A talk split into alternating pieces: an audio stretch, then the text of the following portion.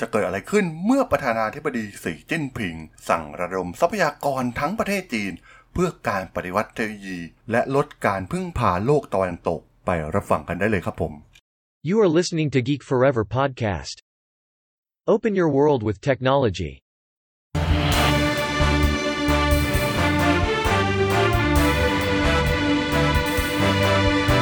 This is Geek Daily. Brought to you by DNA Power.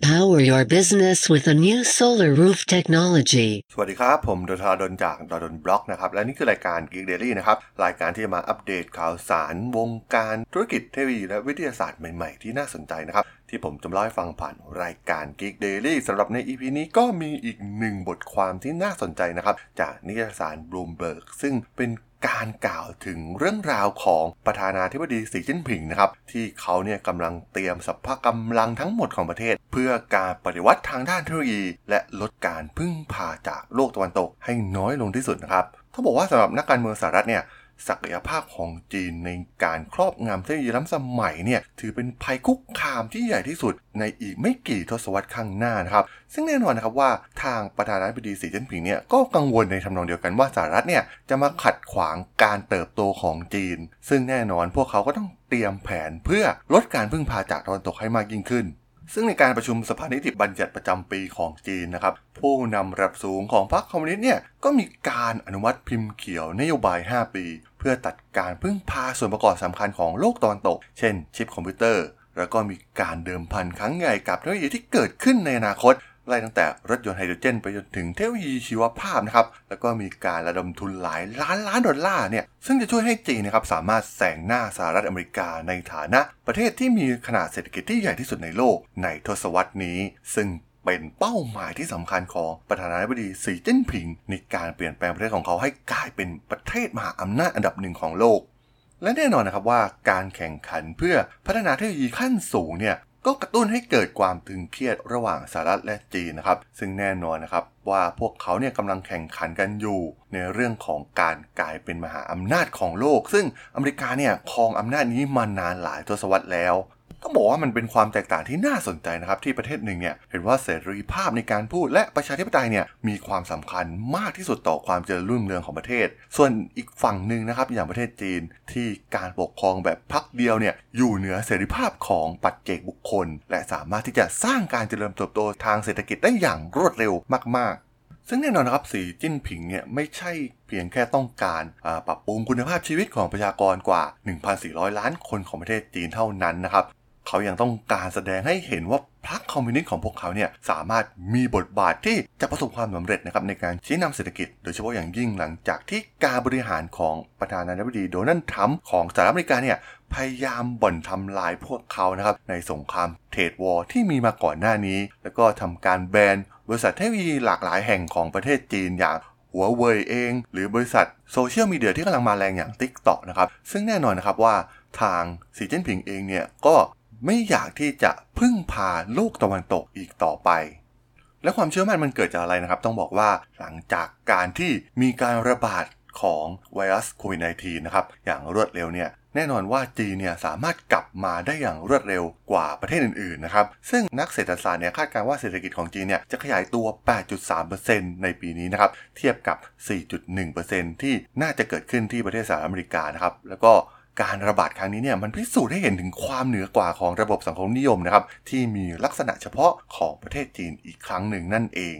ซึ่งแน่นอนนะครับว่าประธานาธิบดีคนใหม่ของอเมริกาอย่างโจไบเดนเนี่ยก็มีแนวโน้มที่จะขัดขวางประเทศจีนเช่นเดียวกันนะครับ โดยพยายามที่จะไม่ให้ปักกิ่งเนี่ยเข้าถึงเทคโนโลยีที่สำคัญนะครับ แล้วก็ลดการส่งมอบสินค้าเชิงกลยุทธ์ของประเทศตัวเองนะครับ เช่น สินค้าประเภท ที่เกี่ยวกับเซมิคอนดักเตอร์ แร่โลหะหายาก แล้วก็แบตเตอรี่ความจุสูงนะครับ ซึ่งเป็นส่วนหนึ่งของแผนนะครับ เพื่อที่จะแข่งขันกับประเทศจีน รวมถึงการอัดเม็ดเงินในการใช้จ่ายด้านโครงสร้างพื้นฐานถึง 2 ล้านล้านดอลลาร์นะครับ เป็นการกระตุ้นเศรษฐกิจในประเทศของพวกเขา ส่วนนายกรัฐมนตรีของประเทศจีนอย่างหลีเค่อเฉียนนะครับ ได้มีการร่างแผนเพื่อกระตุ้นเศรษฐกิจให้มีความคึกคักเพิ่มขึ้นในช่วง 12 เดือนข้างหน้านะครับ รวมถึงมาตรการใหม่ๆ เพื่อกระตุ้นการบริโภค และที่สำคัญนะครับ มองไปถึงแผนระยะยาวในการพัฒนาเทคโนโลยีมากกว่า 30 รายการนะครับ ที่จีนไม่สามารถผลิตได้ในตอนนี้ไล่ตั้งแต่อุปกรณ์ทำชิป ไปจนถึงระบบปฏิบัติการโทรศัพท์มือถือ ไปจนถึงซอฟต์แวร์ออกแบบเครื่องบินนะครับเรียกได้ว่าในอนาคตเนี่ยจีนจะทำทุกสิ่งทุกอย่างนะครับ โดยเฉพาะเทคโนโลยีระดับสูงของโลกเรา จีนจะสามารถทำได้ทั้งหมดนั่นเอง ซึ่งแผนหลักของพวกเขาก็คือ การใช้ประโยชน์จากเทคโนโลยีเหล่านี้นะครับ เพื่อสร้างผลผลิตของประเทศ เพื่อให้บรรลุเป้าหมายในปี 2035 ในการเพิ่มขนาดเศรษฐกิจให้เป็น 2 เท่าจากระดับปี 2020 ต้องบอกว่าเป็นเป้าหมายที่น่าสนใจมากๆเลยนะครับสำหรับประเทศจีน ซึ่งเป็นการวางเป้าหมายระดับสูงนะครับการเติบโต 2 เท่าเนี่ยเป็นการเติบโตอย่างมโหฬารนะครับแน่นอนว่าการเติบโต 2 เท่าเนี่ยสามารถที่จะแซงหน้าสหรัฐอเมริกาได้เลยนะครับและที่สำคัญเนี่ยพวกเขาก็มองถึงงานวิจัยและพัฒนานะครับ แล้วก็มีการใช้จ่ายในเรื่องของการลงทุนในการวิจัยจากรัฐบาลของประเทศจีนเนี่ย โดยเฉพาะเทคโนโลยีสำคัญสำคัญอย่างพลังงานไฮโดรเจน รถยนต์ไฟฟ้า และซูเปอร์คอมพิวเตอร์นะครับ ทาง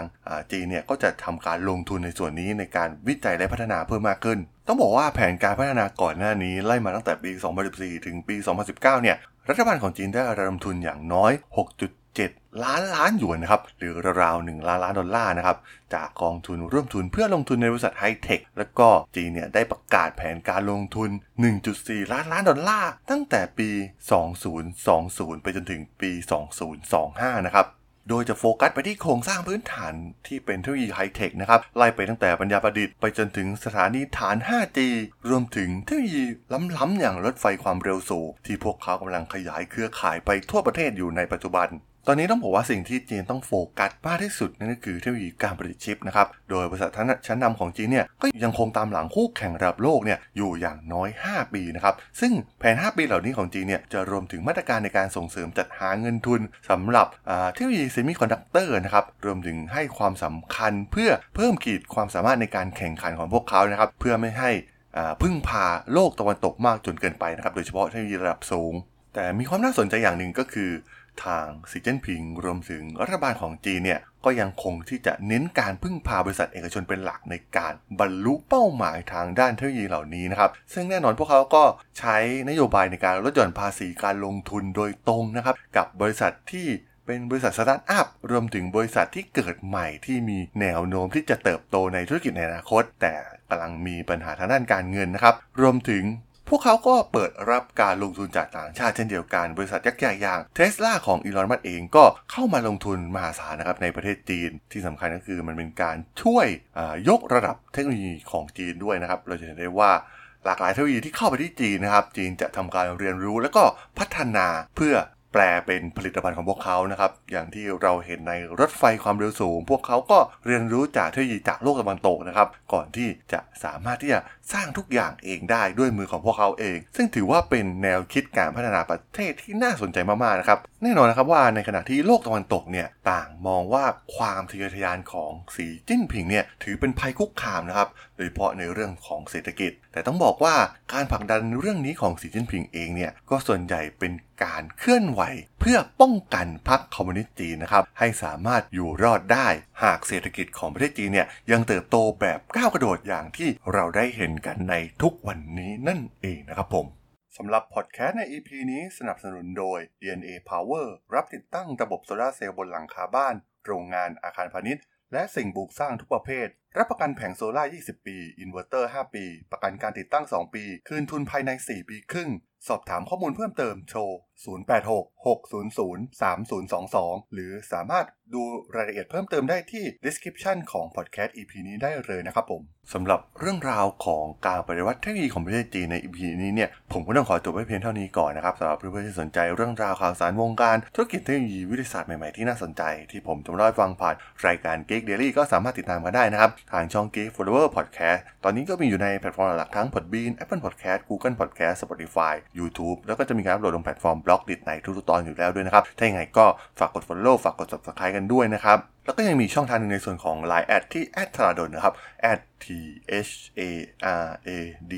h o